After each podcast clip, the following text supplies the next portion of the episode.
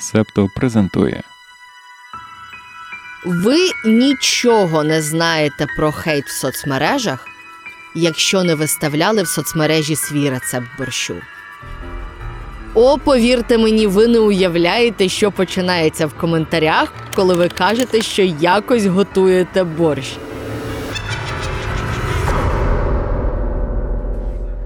Я мала необережність на кулінарній програмі на кускусі приготувати борщ за рецептом 17 століття міщанський борщ. Я начиталася сотні коментарів про те, що я дурна, мала, нерозумна, хто зна яка. І головне, я не вмію варити борщ. А все це було тому, що в моєму борщі не було картоплі.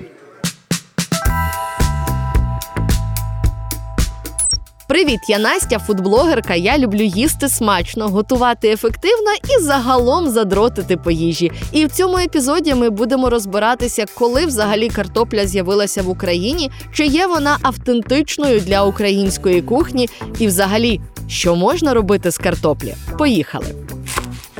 Отож, батьківщина картоплі це Центральна та Південна Америка. Її вирощували в Мексиці, Перу, Болівії, Чилі, і це було ще два тисячоліття до нашої ери.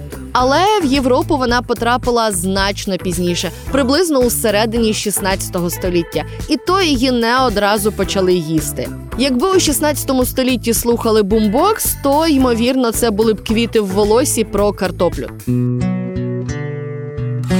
тому що картопляний цвіт вважали чисто декоративною штукою. Його вплітали в коси, саму картоплю висаджували перед палацами, тому що вона дуже красиво цвіла, і люди особливо не розуміли, що з нею робити. Інколи навіть люди труїлися, тому що вони починали їсти власне плоди картоплі, які залишаються після цвіту, а не бульби. А вони отруйні, і власне ніякої доброї слави про картоплю не було. Лише згодом, десь у 18 столітті, зрозуміли, що в картоплі можна їсти бульби, і от тоді вона зажила нової крутої слави. В Україну картопля потрапила значно пізніше. Я знайшла, що перші посадки картоплі в Україні датовані приблизно 1805 роком, і це було на території нинішньої Харківської області. Тому можна сміливо вважати, що Харківська область це українська батьківщина картоплі.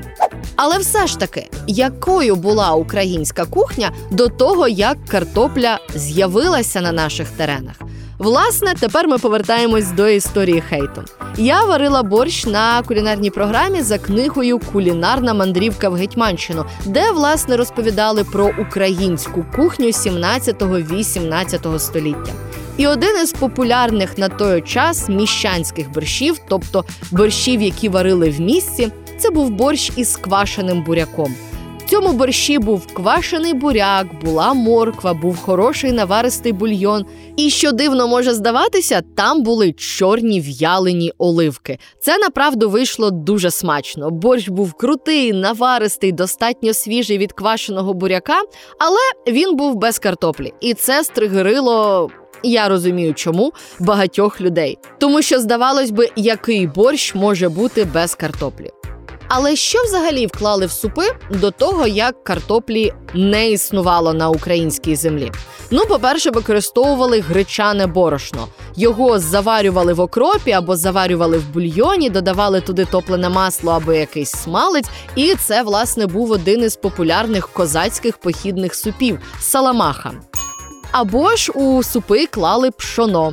Часто у супи клали галушки, а особливо багаті родини або церкви, які дотримувались посту, клали у супи рибу і горіхове молоко.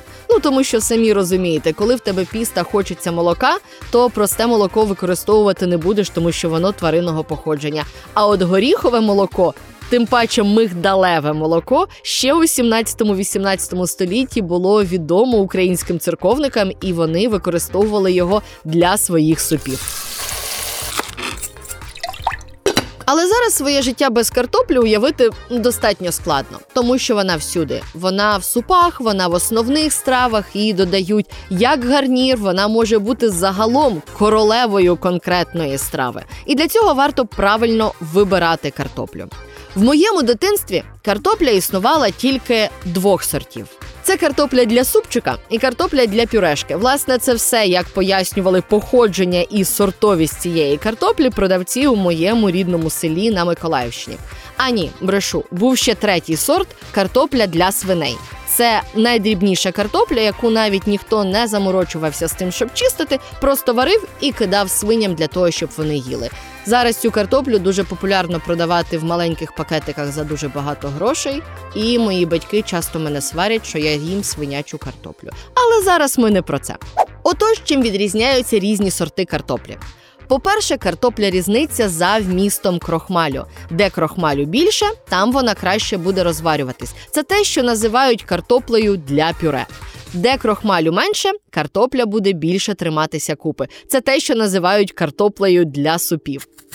Але зараз, на щастя, в багатьох супермаркетах картоплю вже продають за сортами. Там написано, що це за картопля, її походження, навіть інколи країна або місто в Україні її походження. Тому ви завжди можете побачити сорт картоплі, загуглити її, побачити, як її позиціонує селекціонер. Це крохмалиста чи не крохмалиста картопля, і будете таким самим чином знати, ця картопля буде краще розварюватись чи краще триматися купи, коли ви її смажите і печете.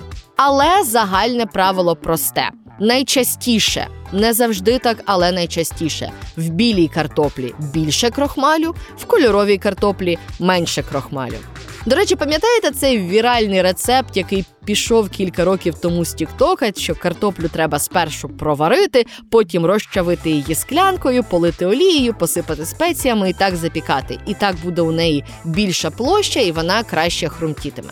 Так от, саме на такий рецепт краще брати картоплю із меншим вмістом крохмалю, тому що вона буде липкіша, і коли ви її будете причавлювати, то вона триматиметься хоч якоїсь купи. Якщо ви для цього виберете картоплю, де багато крохмалю, то вона просто розпадеться під вашою склянкою на маленькі шматочки. Вона буде така розсипчата.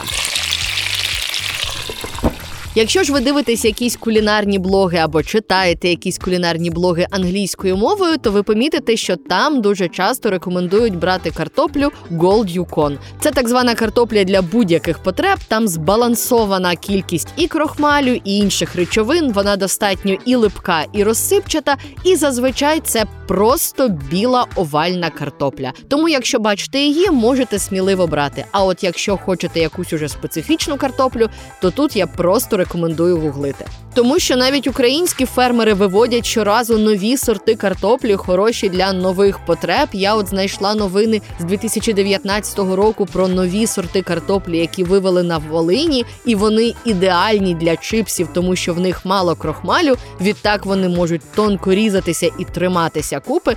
Тому моя звичайна порада: гугліть і буде вам щастя. Але насправді, окрім картоплі, в світі існує купа коренеплодів, які працюють приблизно так само. Вони достатньо крохмалисті, вони смачні смажені, просто вони поширені у різних культурах. Одна така штука це маніок це крохмалистий коренеплід, який поширений у Центральній Америці. І якщо ви були на якихось центральноамериканських островах колись у відпустці, ви точно могли там бачити чипси з маніока. Вони трошки солодкуваті, менші за розміром ніж звичайні картопляні чіпси, білуватіші на колір, але цілком нормальні звичайні чіпси. Я не впевнена, що проміняла б картопляні чіпси на чіпси з маніока, але спробувати їх варто. Друга штука це топінамбур.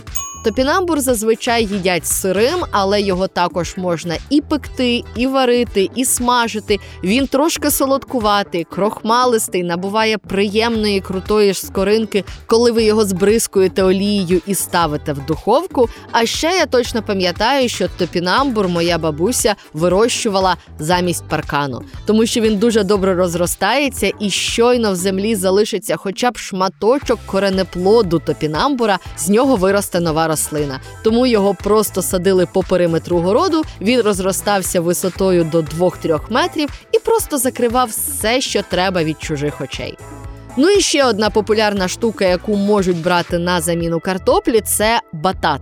Або так звана солодка картопля. Він буває помаранчевий, білий, фіолетовий. Він дуже простий для використання, готується буквально за 5 хвилин в мікрохвильовці. І з батата за рахунок його солодкості можуть навіть робити печиво чи брауні. Я, до речі, пробувала робити брауні із батата, і це було доволі прикольно. І зараз буде шок-контент. Якщо ви розбираєтесь в квітах, то батат це кручений панич. Оці всі красиві рослинки, які плелися у вас, можливо, в дитинстві по парканам, кручені паничі. От батат це те ж саме. Тому його насправді і складно вирощувати. Його треба вирощувати із розсади і слідкувати за тим, щоб він пішов в бульби, а не заплівся. Але зрештою, що б ви не вибрали, який сорт картоплі ви б не обрали, або який замінник йому ви не вирішили взяти цього разу, це буде завжди смачно. Головне пам'ятати основні правила її використання, що для смаження вам завжди підійде менш крохмалиста картопля, для варіння краще обирати більш крохмалисту картоплю, слідувати рецептам, не боятись експериментувати і їсти щось нове і класне. Дякуємо, що ви з септо. Тож як не попсово приготувати картоплю, щоб вам було смачно, а готувалося це дуже просто. По-перше, поки навколо є багато молодої, а головне дрібнесенької картоплі, її можна готувати із найкращим в світі додатком до картоплі розмарином. Це може бути свіжий розмарин, сушений розмарин. Він в будь-якому вигляді прекрасно зберігає свої ароматичні властивості. Тому оберіть молоду картоплю, бажано дрібненьку, яку не треба чистити. Ви її зможете просто помити під проточною водою або потерти сіллю. Сіль забере зверху усі шкурочки, які вам можуть не подобатись на картоплі. Трохи проваріть її. Вона має стати м'якою зверху, але досить щільною всередині. Проварену картоплю ви можете розділити на половинки або розчавити склянкою для того, щоб вона мала більше площі, яка потім стане хрумкою після запікання у духовці. І тут всі нюанси в спеціях та деталях. Ви посипаєте вашу картоплю тертим пармезаном, посипаєте її свіжим або сушеним розмарином і кидаєте зверху багато лимонної цедри. Солите, збризкуєте олією і ставите у добре розігріту духовку приблизно 200-220 градусів. Підписуйтесь, лайкайте, залишайте зірочки та коментуйте. Десь хвилин за 10-15 ви побачите, що у вашої картоплі добре закарамелізувалися бочки. Вони стали коричневими, хрумкими, апетитними. І це саме той момент, коли її треба витягати і подавати на стіл із звичайним грецьким йогуртом. Повірте, це буде неймовірне поєднання. Смачного і повертайтеся до нас наступного тижня.